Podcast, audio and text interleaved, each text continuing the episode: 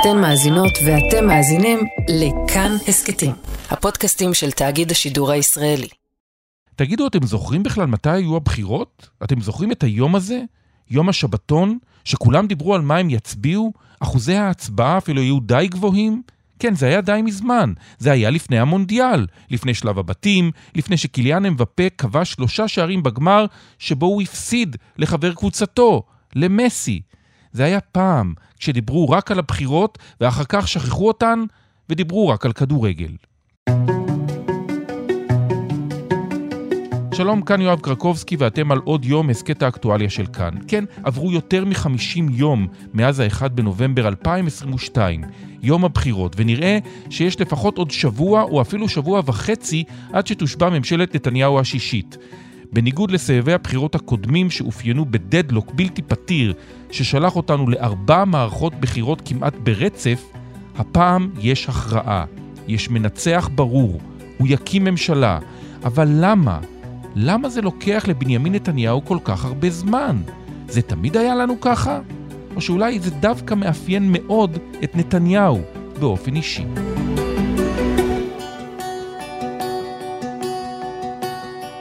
אני אריאל שרון, בן שמואל ודבורה, זיכרונם לברכה, מתחייב כראש הממשלה לשמור אמונים למדינת ישראל. אריאל שרון הרכיב ממשלה פעמיים. פעם אחת זה לקח לו 29 ימים, ובפעם השנייה 31. אני פונה למפלגת העבודה ללכת יחד על יסוד שותפות אמיתית לאהוד אולמרט זה לקח רק 37 ימים. אני משבח את המועמד אה, להרכבת הממשלה, מר אהוד אולמרט, שהוא... ב-2009 לנתניהו לקח 49 ימים להרכיב ממשלה. החלטתי להטיל על חבר הכנסת בנימין נתניהו את הרכבת הממשלה, תוך ציון שרוב הסיעות הביעו רצונם שהממשלה שתקום תהא ממשלה רחבה. ומאז, בכל מערכת בחירות הוא הגדיל את משך המגעים הקואליציוניים ל-55 ימים ו-58 ואפילו יותר מ-70. אז למה זה לוקח כל כך הרבה זמן? האם זה רק מחזק את ראש הממשלה המיועד, או רק מעמיד אותו בפני עוד ועוד דרישות וסחיטות מצד השותפים הקואליציוניים שלו? ובינתיים, כל הזמן הזה, חברי מפלגתו של ראש הממשלה יושבים ומחכים לשמוע מה הם יקבלו, כוססים ציפורניים. מה קורה בפגישה כזאת? וזה גם מה שקרה עכשיו עם ביבי והליכוד.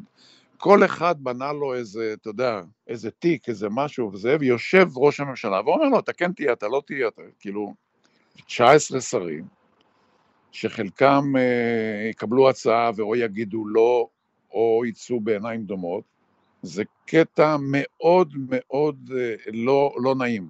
זה אורי שני, מי שהיה מקורבו של אריאל שרון, והוא היה ממרכיבי ממשלותיו ב-2001, 2003, וגם בצירוף מפלגת העבודה לממשלת ההתנתקות ב-2005. הוא יודע בדיוק מה קורה בחדר המשא ומתן, איתו ננסה להבין איך מאזנים בין הדרישות הפוליטיות של השותפות לבין תוכנית העבודה, אם יש כזו, לראש הממשלה המיועד. אבל עוד קודם נסתכל על התמונה הגדולה, על המדינה. מה גורמת גרירת רגליים בדרך לממשלה, אני חושב שלא ממש צריך להסביר, אבל בכל זאת נזכיר. אנחנו עם ממשלת מעבר כבר יותר משבעה חודשים, היא לא יכולה להעביר תקציב, היא מתקשה בלמנות מינויי קבע בשירות הציבורי, וכל החלטה בעלת משמעות של ממש נדרשת לאישורה של היועצת המשפטית לממשלה. זו ממשלה שמתפקדת, אבל בהילוך נמוך, כמעט מקרטעת, וכשהממשלה מקרטעת, איתה גם המדינה. הדוקטור אסף שפירא, ראש תוכנית לרפורמה פוליטית במכון הישראלי לדמוקרטיה, ינסה להרגיע אותנו. זה לא מחלה ישראלית בלבד, גם בעולם, בעיקר בדמוקרטיות הפרלמנטריות שבנויות על קואליציות בבית הנבחרים, קיים קושי של ממש להרכיב ממשלות בשנים האחרונות. שלום אסף. שלום, תודה שהזמנתם אותי. הפרק הזה עולה 51 ימים מאז הבחירות, ותאריך השבעת הממשלה עדיין לא נראה באופק. בהקמת הממשלה הקודמת, זו שלפיד ובנט אה, הרכיבו, זה לקח 28 ימים בדיוק. אדוני הנשיא, אני מצטער לך להגיד שעלה בידי אה, להקים ממשלה, כולם חתמו לי, כולם אמרו, הודיעו לי שעלה בידי מבחינתם. כל תקופת המנדט שהם קיבלו אה, מנשיא המדינה, ראובן רובי ריבלין באותם הימים. עכשיו זה נדמה שזה הולך ומתעכב, מה קרה? מה שקרה זה מה שכולם אה, יודעים שקרה, וזה הצורך אה, לחוקק חוקים חדשים לפני אה, הרכבת הממשלה. זה מה שדוחה את הרכבת הממשלה הפעם, בנוסף לעניינים קואליציוניים רגילים, מאבקים על תיקים, קידום מדיניות, פסקת ההתגברות ברוב 61, או רוב אחר, אבל, אבל הסיבה העיקרית היא כמובן הצורך לחוקק אה, חוקים, חוק דרעי, חוק בן גביר, לפני הרכבת הממשלה. אבל אם בודקים את המגמה, תסתכל, גם ב-2015, הפעם האחרונה שבנימין נתניהו הרכיב ממשלה... בוקר טוב, אדוני ראש הממשלה חמישה. אה, מכובדי הנשיא, אני אה, באתי לכאן הבוקר כדי לבקש ממך הערכה על מנת שאוכל להשלים את מלאכת הרכבת הממשלה. אנחנו התקדמנו ואנחנו בדרך להקמת ממשלה, אבל דרוש לי זמן נוסף על מנת שהיא תהיה יציבה. זה לקח לו אז 58 ימים, ממש עד הרגע האחרון. זה תמיד קורה? אז תראה, האמת שקשה להצביע על מגמה מאוד מאוד ברורה. אם מסתכלים ככה במבט היסטורי, אז דווקא בשנות ה-50 וה-60 זה לקח הרבה מאוד זמן. השיא היה אה, ב-1955, 100 ימים להרכבת ממשלה, ואחר כך היו לנו מקרים של 79, 71, 69 ימים. אה, אחר כך באמת המספרים מאוד ירדו, ומתחילת שנות האלפיים אנחנו רואים באופן כללי אה, מגמה של התארכות במשך הזמן. באמת כל מקרה הוא, הוא מקרה לעצמו, כן אני רוצה לציין משהו אחד אה, אה, שמאוד השפיע על אורך הזמן להרכבת ממשלה, וזה העובדה שבעבר לא היה בעצם דדליין. כלומר, עד לחקיקת אה, חוק יסוד הממשלה שכונן את הבחירה הישירה בשנות ה-90, הרכבת הממשלה הייתה תאורטית יכולה להימשך לנצח.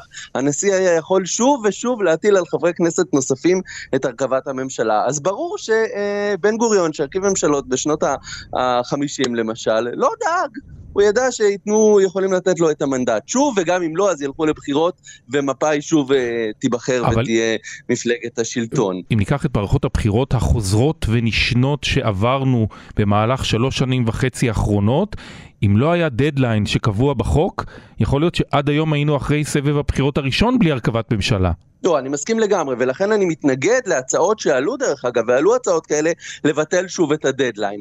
בוודאי, ובוודאי כשאם ראש הממשלה המכהן, ראש ממשלת המעבר המכהן, יש אינטרס למשוך את uh, כהונת ממשלת המעבר כמה שיותר, אז אין לו שום סיבה ללכת לבחירות או להקים ממשלה, ואז באמת יכול להיות שתהיה לנו ממשלת מעבר לנצח. לכן הדדליין הוא דדליין טוב, הוא מתאים לתקופה הפוליטית הנוכחית. עכשיו, בנוגע להתארכות בהרכבת ממשלה, אז שוב, יש נסיבות פוליטיות. פוליטיות ספציפיות, צריך להגיד שנתניהו באופן כללי אוהב למשוך את התקופה הזאת, או שאוהבים למשוך את נתניהו, וזה קשור כנראה לאופן ניהול המשא ומתן שלו, ככה שנמשך עד, אה, עד הרגע האחרון. ואם נבדוק את זה במספרים, אז רק נבדוק את זה נגיד מהממשלה ה-29 שאותה הקים אריאל שרון בשנת 2001, אז זה לקח לו 29 ימים, ובממשלה שלאחר מכן 31 ימים, עדיין אריאל שרון, לאולמרט זה לקח 37 ימים. ומהממשלה ה-32, הממשלה שהרכיב נתניהו ב-2009, זה קופץ ל-49, ואחר כך 55, ו-58, ו-76, ומשך הזמן הולך ועולה, לא הולך ופוחת. איך אפשר בכל זאת לשלוט על כך שמשך הזמן יהיה קצר יותר? אז קודם כל, הנשיא יכול לא לתת הערכה. הרי הנשיא באופן מסורתי נותן הערכה למי שמבקש, ובאמת, בעבר הוא, הוא נתן כמעט תמיד הערכה. אה, עוד ב-2008 לציפי לבני, אבל אחר כך ב-2009, 2013, 2015, 2019, הוא נתן את מלוא הערכה. הואיל אה, ולא חל אה, שינוי בנסיבות ההמלצה לפיה אה, הטלתי את התפקיד עליך, ולאחר שאתה עדכנת אותי ביכול, ביכולתך לסיים את אה, מלאכת ההרכבה תוך פרק הזמן הנדרש, אני נותן לך בזאת ארכה של 14 יום. לצורך השלמת הרכבת... כן צריך להגיד שהנשיאים בשתי מערכות הבחירות האחרונות ככה מתחילים לעשות קולות שהם לא מתכוונים לתת הערכה מלאה. אמש, ממש ברגע האחרון, הוארך המנדט של בני גנץ עד למחר בחצות. האם זה יספיק לצוותי המשא ומתן של הליכוד וכחול לבן? גנץ ב-2020, באחד מהשלבים, קיבל הערכה של 48 שעות, ועכשיו אה, אה, הרצוג נתן הערכה של עשרה ימים במקום 14 ימים. נשיא המדינה הרצוג החליט להאריך בעשרה ימים ולא בשבועיים כמקובל את פרק הזמן שהעניק לראש הממשלה המיועד נתניהו להרכיב ממשלה. אז זה גם בזירה של הנשיאים, שיכולים להגיד לא, אני לא נותן הערכה, תסתדרו במגבלת הימים שיש לכם. אפשר כמובן לקצר את, את משך הרכבת הממשלה מבחינה חוקית. עכשיו, יש כאן שאלה של איזונים ובלמים. אני בהחלט חושב שממשלת מעבר ארוכה, תהליך ממושך של הרכבת ממשלה, זה לא דבר טוב. זה לא דבר טוב וזה דבר מיותר. ממשלת מעבר נהנית מפחות לגיטימציה ציבורית, היא יותר מוגבלת בהיבטים של מינויים, הוצאות תקציביות, משא ומתן מדיני וכן הלאה. אין סיבה למשוך את התהליך הזה ולמשוך את ממשלת המעבר על פני תקופה כל כך ממושכת. מצד שני, כן יש כאן עניין של פוליטיקה. כן, אני לא חושב שזה מעשי ו- ורצוי לדרוש להרכיב ממשלה אפילו תוך שבוע-שבועיים. אה, בוודאי בהתחשב באופייה של הפוליטיקה הישראלית המאוד מאוד קואליציונית, כן, שצריך להגיע למשא ומתן קואליציוני. בהחלט אפשר לשקול בחיוב קיצור מתון של משך התקופה, למשל, למרכיב הראשון, במקום ל-28 ימים פלוס הארכה של 14 ימים, יהיה אולי שלושה שבועות, 21 ימים פלוס הארכה של שבוע. אני חושב שזה איזשהו איזון ראוי בין בכל זאת לתת זמן למשא ומתן אה, קואליציוני, לבין רצון לקצר את התהליך בצורה אה, מוצדקת וראויה.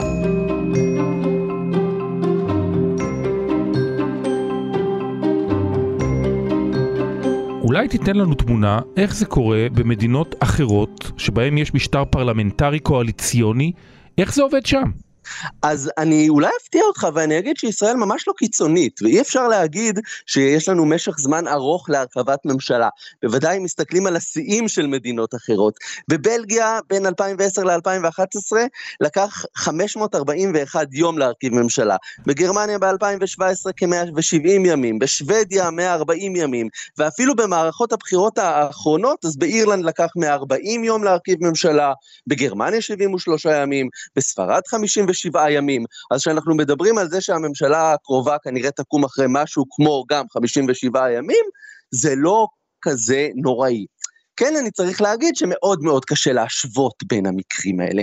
א', כי באמת, כמו שציינת, יש ממשלות שיותר קל להקים כי הן מתבססות על, על מפלגה אחת, והרבה יותר קשה להקים ממשלות שמתבססות על קואליציה. למשל, בבריטניה, אחרי מערכת הבחירות האחרונות, לקח ארבעה ימים להרכיב ממשלה, כי יש מפלגה אחת, אז זה מאוד קל.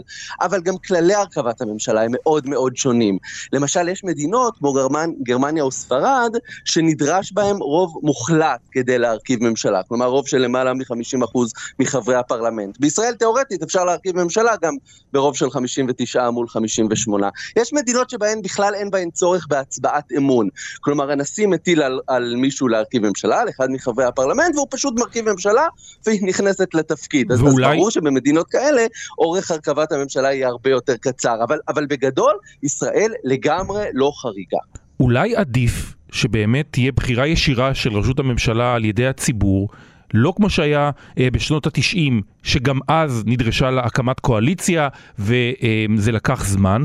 אולי עדיף שהציבור ייתן את אמונו בראש הממשלה והוא יקבל משך זמן מצומצם להרכיב את ממשלתו מבלי שתקבל את אמון הכנסת ומתחילים לעבוד.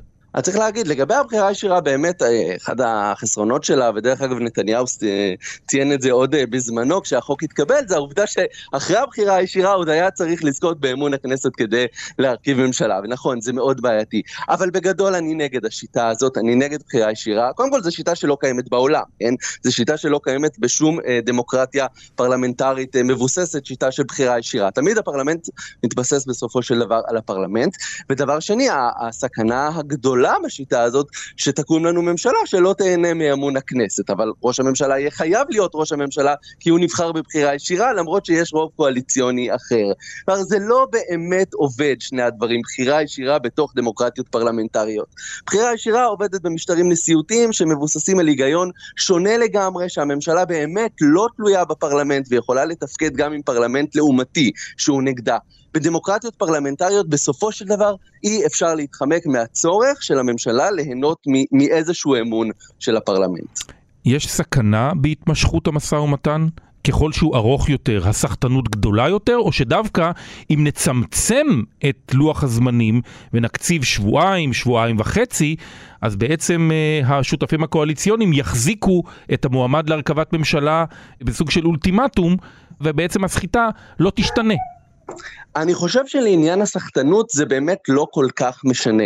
בסופו של דבר אפשר להקציב 200 יום להרכבת ממשלה, אבל העניינים הקריטיים יכולים להיסגר בשלושת הימים האחרונים. אפשר להקצות שבוע להרכבת ממשלה וגם אז העניינים הקריטיים ייסגרו בשלושת הימים האחרונים. לעניין הסחטנות זה לא מאוד משנה. זה כן משנה לעניין אותו בליץ חקיקה שאנחנו רואים עכשיו, שאותו באמת אי אפשר לעשות בזמנים יותר קצרים. ואם תשאל אותי, הביקורת הציבורית, גם שלך אני חושב, על התמשכות הרכבת הממשלה היום בישראל, פחות קשורה למשך הזמן ויותר למה שקורה בינתיים, לאותו בליץ חקיקה באמת מאוד בעייתי, שאני לא צריך לספר, מבקשים לקדם חוקים פרסונליים למען האינטרסים הספציפיים של הממשלה הנוכחית. צריך להגיד שזה גם היה גם בממשלות קודמות, כן, זה לא ייחודי לממשלה הנוכחית, אם כי יותר קיצוני. אז במובן הזה אני חושב שהיתרון העיקרי של תקופה קצרה להרכבת ממשלה זה, זה למנוע את אותו בליץ חקיקה כמו שאנחנו רואים עכשיו, לעניין הסחטנות הפוליטית זה כנראה לא ישנה הרבה. הרבה. דוקטור אסף שפירא, תודה רבה לך. תודה רבה, יום טוב. אורי שני היה המוציא והמביא של ראש הממשלה אריאל שרון עוד הרבה לפני שהיה לראש ממשלה. הוא מכיר היטב את המעמד הזה שמתחיל בהטלת המנדט, אולי אפילו עוד לפני, עובר דרך פגישות המשא ומתן עם השותפות הקואליציוניות, ספינים בתקשורת ומסתיים במרתון שבו חברי מפלגת השלטון עולים לרגל לשמוע מה נשאר להם בחלוקת השלל. שלום אורי. שלום שלום. אתה שומע על המשא ומתן הקואליציוני שמנהל אה, בנימין נתניהו כדי להרכיב את ממשלתו השישית? כמה אתה מתגעגע לתהליך הזה של הרכבת ממשלה? אה, אני ממש לא מתגעגע, את האמת. זה לא איזה אירוע שבו אתה יודע, לוקחים כל מיני רעיונות שהמועמד להרכבת הממשלה מביא, חלקו מהבית, חלקו מהאידיאולוגיה, יוצקים את זה לתוך הסכמים קואליציוניים ויודעים שהולכים לעצב את המדינה לשנים הקרובות? זה לא מרגש? תראה, יש בזה, יש בזה התרגשות, פעם אחת. פעם שנייה, תראה, זה צוות שלם שצריך קודם כל להבין יחד עם המועמד להרכבת ממשלה מה הוא רוצה, איך הוא רוצה, לדבר על זה. אצל שרון למשל, הקמנו צוות מאה ימים והכנו נייר של מה נרצה שהממשלה תעשה במאה ימים הראשונים, ולפי זה ניהלנו את המשא ומתן. כאילו, היה לנו קווים מנחים מה אנחנו רוצים להשיג במשא ומתן, בכדי שנוכל במאה ימים הראשונים לעשות כמה דברים חשובים. עכשיו, אין לי ספק שנתניהו מנהל משא ומתן כרגע הרבה יותר מורכב, והרבה יותר מעניין, והרבה יותר מתוחכם מכל משא ומתן שחזינו בו עד היום מאז קום המדינה לדעתי. למה אתה חושב שזה כל כך מתוחכם וכל כך שונה ממה שהיה בעבר, או שזה בציניות? לא, לא, ממש לא בציניות. תראה, אני אגיד לך, אני, אני מעריך, תראה, אני קצת בקשר עם אנשים, אבל אני בעיקר מעריך שקודם כל הוא רוצה שזה סביר להניח שאיכשהו אה, להשתחרר מהמשפט הזה, לצאת מה, מה, מהלפיתה הזאת שאם הוא לא יתנהל נכון, הוא יכול לגמור בבית סוהר. והשותפים שלו, שהם לא טיפשים, יודעים שזה עקב אכילס שלו. אה, מצד שני, אם נגיד הממשלה היוצאת, או המפלגות שיוצאות מהממשלה הזאת, היו אפילו למראית עין משתפים איתו פעולה, אז הוא היה נסחט פחות. כי ברגע שיודעים שאין לך הרבה אפשרויות אז המשא ומתן הוא, הוא, הוא, הוא נהיה יותר קשה. Mm-hmm. אנחנו למשל ניהלנו משא ומתן מול uh, יהדות התורה וש"ס, כשברקע ניהלנו משא ומתן עם המפד"ל וטומי לפיד, והם לא הבינו שאנחנו, יש לנו עוד אפשרויות, והם ניסו לסחוט והם ניסו ללכת לכל מיני מקומות, ובסוף השארנו אותם בחוץ. אבל הייתה לנו אלטרנטיבה. אתה צריך שיהיה לך איזה שהם מנופים על המפלגות. אם אין לך אף מנוף, זה קצת יותר קשה. בעצם לאריאל שרון, גם ב-2001 וגם ב-2003, תמיד היו יותר מאשר אלטרנטיבה אחת. הוא לא פסל אף אחד לשותפות קואליציונית. הוא גם דיבר עם החרדים ועם אה, ש"ס, גם עם המפד"ל ועם טומי לפיד, ובהמשך, גם עם מפלגת העבודה. אין לליכוד מנוס אלא לנסות להרחיב את הקואליציה ולצרף את מפלגת העבודה והמפלגות הדתיות. המשא ומתן שנמשך אולי הכי הרבה זמן, מתחת לרדאר, בשעה שהייתה קיימת הממשלה השנייה של אריאל שרון, משא ומתן שבסיומו מגיעה ההתנתקות, אה, ממשלת אחדות לאומית של הליכוד ושל מפלגת העבודה בראשות שמעון פרס. תראה, בסוף אתה צריך כל הזמן להיות בקשר פוליטי גם כשהקמת ממשלה, אתה צריך להיות בקשר פוליטי כל הזמן עם מפלגות נוספות. ולפצח, גם נתניהו היה צריך לפצח את uh, לפיד וגנץ ולהיות איתם בקשר. לא חשוב מה יהיה. וגם, אני אולי טיפה חריג בתחום, אני גם חושב שגם גנץ וגם לפיד, לטובת מדינת ישראל, היו צריכים להיות איתו בקשר ולנהל איתו, ולנהל איתו איזשהו שיח. זה היה מקל עליו, מאפשר פחות לסחוט אותו, וגם בסוף, תראה, once אתה נכנס לפוליטיקה, אתה צריך, כאילו, אתה צריך פחות להיות אה, במצב שאתה נעלב, שפגעו בך, ששיקרו אותך. זה עולם של שקרנים, זה עולם שהכל אפשר, זה עולם אחר, ולכן אתה צריך להסתכל, נגיד, על מדינת ישראל, על המפלגה שלך ועל האדם שאתה מוביל אותו. אלה הדברים.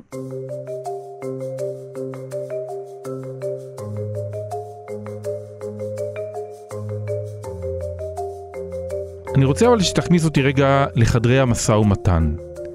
וגם לדבר אולי המהותי ביותר, שאליו אני אגיע דרך סיפור.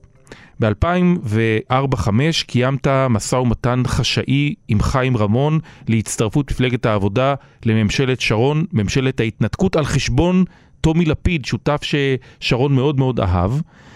אבל הייתה בעיה, פרס רצה להיות שר חוץ, סילבן שלום שר חוץ שלא מוותר על התפקיד שלו, ויום אחד אני מקבל שיחת טלפון מלשכתו של שמעון פרס, ושם נאמר לי, פרס ויתר על תיק החוץ כדי להיות שר בלי תיק, אבל אל תיתן את זה בשמנו. בכירים במפלגת העבודה אומרים כי שמעון פרס מסכים כעת לוותר על דרישתו לקבל את תיק החוץ, תנאי להצטרפותה של מפלגת העבודה לממשלת שרון. נתתי את זה ביומן הבוקר, שמעון פרס התפוצץ בשידור על ארי גולן וטען שמדובר בדיווח שקרי. בכלל, התיאורים של הסופר שלכם, אני לא יודע מאיפה הוא מצא אותם. יש לו מקורות במפלגתך. אה, במפלגתך. שיחליף את המקורות. ואחרי שבועיים הוא המשנה לראש הממשלה והשר לפיתוח אזורי, או מה שזה לא יהיה. כך עושים שימוש גם בתקשורת במהלך משא ומתן קואליציוני? כן, במהלך משא ומתן הכל כשר, אבל גם המפלגות האחרות עושות uh, מניפולציות, אבל תראה, במשאים ומתנים שאני מכיר, אתה קודם כל נפגש עם ראשי המפלגות, בין אם זה נגיד שרון בעצמו, במקרה שלנו אני ניהלתי את הדברים האלה, ואתה שומע מהם מה פחות או יותר הם רוצים, ומגיע איתם לאיזושהי הבנה כללית אה, לאן הולכים, איזה תיקים, כי בדרך כלל במשאים המתנים של השנים ההיסטוריות, אה, דיברו יותר על, אידיאל, על אידיאלים, נגיד אם מפלגת עבודה נכנסת, היא לא יכולה לדבר על תיקים, היא רוצה לדבר על אידיאולוגיה קודם, אבל מה שמעניין את כולם זה תיקים. אז אתה בארבע עיניים, ב-12 בלילה, יושב עם ראש המפלגה, אה, וקודם כל סוגר איתו על התיקים. אומר לו, זה כן, זה לא, זה נראה, זה סימן שאלה, זה פה ניפגש עוד פעם, אבל ככל שאתה גומר יותר מהר את נושא התיקים עם הבעל הבית של המפלגה, יש לך שקט אחר כך, אתה מורח את הזמן, זה יותר הצגות. אני חושב שבעצם מה שעניין את ביבי יותר מהכל, זה הכיוון הזה שהוא יוכל להשתחרר מהמשפט שלו. ואיך מאזנים אבל בין הצרכים של מרכיב הממשלה לבין הדרישות הקואליציוניות המוגזמות, לדוגמה הפעם, של השותפים הקואליציוניים, שמעלים את הדרישות עוד ועוד ככל שמתמשך המשא ומתן. המשא ומתן להרכבת ממשלה, יש בו כמה רבדים. הרובד הראשון זה להכניס אותם, כאילו לייצר את הממשלה, להקים את הממשלה. הרובד השני זה איך היא תתנהל. האם ראש הממשלה יוכל לשלוט בממשלה? האם הקמת ממשלה שהמפלגות לא רוצות לצאת ממנה והדבק ביניהם יהיה חזק? ושלוש, ראש הממשלה יש לו אג'נדה לשנים הקרובות שהוא רוצה נגיד יחסי חוץ, נגיד הוא חושש מהמצב באוקראינה, הוא חושש מהמצב בשטחים, הוא רוצה לראות איך, איך התנהלו הדברים, הוא רוצה שתהיה לו שליטה. ולכן, סחטנות זה, תראה, אני למשל, כשישבתי עם, עם המפלגות החרדיות בפעם הראשונה, אה, סיכמתי איתם את הדברים, ואמרתי להם, בואו נלך על מצב, תגידו לי מה אתם רוצים, אני מוכן לתת לכם כל מה שאתם רוצים, אם דבר אחד הכי קטן יהיה בתקשורת, לא תקבלו.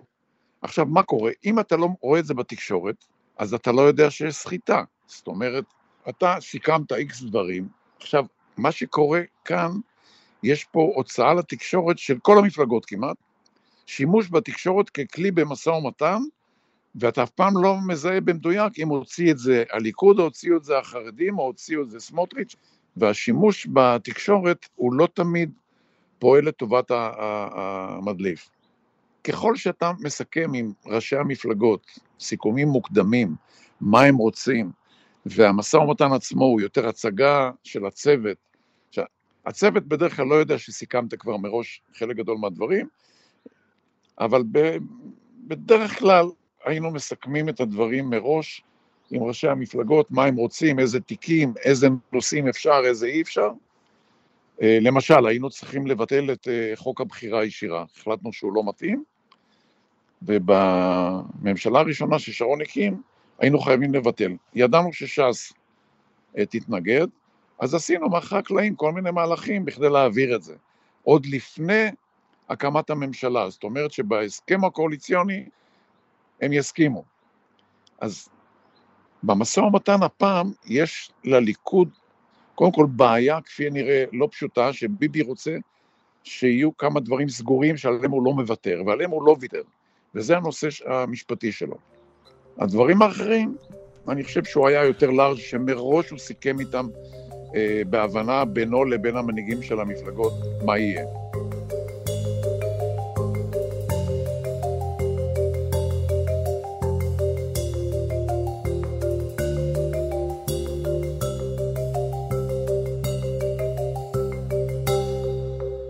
היום הזה שבו מחלקים את התיקים בליכוד, כל כך הרבה סיפורים יש על הדבר הזה שדמעות וואו, נשפכות. בחדר. תכניס אותי אל תוך המצב שבו אתה יושב אולי עם אריק ומחלקים להם ממחטות. מה קורה בפגישה כזאת? וזה גם מה שקרה עכשיו עם ביבי והליכוד. כל אחד בנה לו איזה, אתה יודע, איזה תיק, איזה משהו, וזה, ויושב ראש הממשלה ואומר לו, אתה כן תהיה, אתה לא תהיה, אתה כאילו... סתם אצלנו, אני זוכר, נכנס, נכנס השר שטרית עם אשתו, והוא חשב שהוא יהיה שר החינוך, והוא קיבל את משרד המשפטים, סך הכל קיבל תיק, אתה יודע שהרבה מאוד אנשים היו מבסוטים, ודמעות עלו זה, ואשתו, אה, לא משנה מה היא אמרה ולא אמרה, היה קטע מאוד קשה. שכולה, הוא קיבל במקום מה שהוא ציפה, הוא קיבל את משרד המשפטים, שזה תיק מאוד רציני. אה, ועוד כאלה וכאלה שהיו, או, או מצה שנכנס ויצא בלי, בלי תיק. אז זה מה שהולך לקרות אה, בליכוד עכשיו, 19 שרים, שחלקם אה, יקבלו הצעה ואו יגידו לא, או יצאו בעיניים דומות, זה קטע מאוד מאוד אה, לא, לא נעים, וראש הממשלה צריך להתמודד איתו. איך מתמודדים עם זה? זה את המניפולציות, את הפרובוקציות, רואים כבר מעכשיו? האם הוא צריך להתכונן לאיומים גם? אני אתן לך דוגמה. למשל, זאב בוים, אם אתה זוכר אותו, הוא רצה להיות סגן שר החינוך, נדמה לי. ואריק רצה שהוא יהיה סגן שר הביטחון, לא זוכר מה הסיבות, אבל זה כאילו, אריק רצה, וזה כאילו שדרוג מטורף. ואריק היה בטוח שאם הוא יציע לו, הוא, הוא יקפוץ משמחה ויגיד לו תודה רבה, ואנחנו אמרנו לו, תקשיב, הוא יגיד לך, אני צריך לדבר עם עדנה. כאילו, אשתו שלטה בו בשלטון ללא מצרים, ואמרנו לו, זה לא ככה, הוא יגיד לך, אני צריך... אז נתנו לו לדבר עם עדנה, והוא חזר ואמר תודה רבה, וזה, אבל זה במקרים הטובים. ברוב המקרים אנשים מצפים למשהו אחר ומקבלים משהו אחר, תזכור אצל ברק היה מסדר שכולם קיבלו תיקים שהם לא רצו אותם. אה, אבל זה מי שעומד בראש הממשלה ושהוא צריך לשבת עם המפלגה שלו, אה, זה שלב אה, לא קל. ולא תמיד בוחרים את השרים, כמו שאמרת, למה שמתאים להם, יותר למה שמתאים למרכיב הממשלה, לראש הממשלה המיועד. כן, אצל ברק הוא חשב בטעות שזה נכון ללכת. אנחנו דווקא, שרון ניסה להתאים לח"כים את התפקידים שהם מתאימים להם. וגם בזמנו היה לו, נגיד, ח"כים שהם היו תומכי נתניהו, שחשבנו שנכון לתת להם שרים בכדי לנטרל את נתניהו. אבל משא ומתן הוא מורכב, ככל שאתה מנהל אותו פחות עם גחמות אישיות, יותר קל לך להשיג תוצאות, וככל שזה נמצא עם, עם, עם סוגיות אישיות, וב' מה שהציבור רואה, כשאומרים על אה, נתניהו עכשיו חלש וזה, אני לא בטוח שזה נכון. אני חושב שהוא יודע מה הוא עושה, והוא חושב שברגע שיגמר לו המשפט, הוא ישלוט בכל הדברים ו... והמצב ישתנה.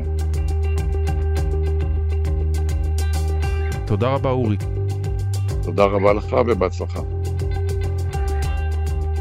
האזנתם לעוד יום, עורך דניאל אופיר, עיצוב קול ומיקס חן עוז, ביצוע טכני, אלן אידיונוב ויאיר ניומן, תחקיר בר נחמיאס. היה לכם מעניין? אז קדימה, תשתפו את הפרק. אם אתם מאזינים לנו בספוטיפיי או באפל פודקאסט, נשמח אם תיתנו לנו דירוג גבוה. הערות על מה שאמרנו, אתם מוזמנים ומוזמנות לכתוב בקבוצת כאן הסכתים בפייסבוק, אפשר גם בחשבון שלי בפייסבוק או בטוויטר שלי. פרקים חדשים של עוד יום עולים בכל יום ראשון, שלישי וחמישי, את כולם, וגם הסכתים נוספים מבית כאן תוכלו למצוא בכל מקום שבו אתם מאזינים להסכתים שלכם, או באתר שלנו. כאן יואב קרקובסקי, נשתמע.